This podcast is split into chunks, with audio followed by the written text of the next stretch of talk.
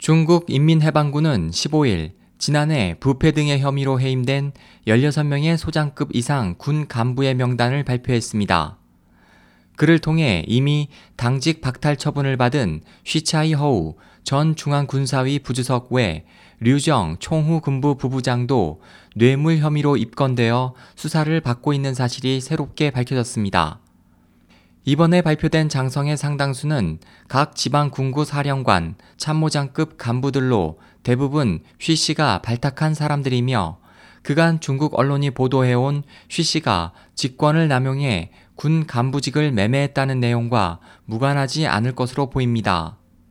지난해 11월 군 검찰기관에 입건된 류 씨는 쉬 씨에게 2천만 위안, 약 34억 원의 뇌물을 제공한 것으로 알려졌습니다.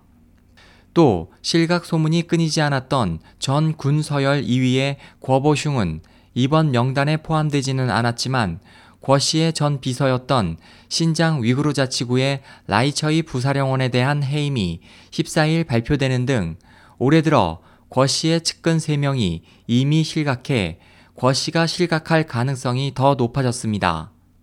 일시에 16명을 해임한다는 이번 발표는 매우 이례적으로 군 내부에 대해서도 반부패를 진행하는 시진핑 지도부의 의지를 나타낸 것이며 궈 씨와 쉬씨등 장파 세력의 영향력을 약화시키려는 의도를 표출한 것으로 보입니다. SOH 희망지성 국제방송 홍승일이었습니다.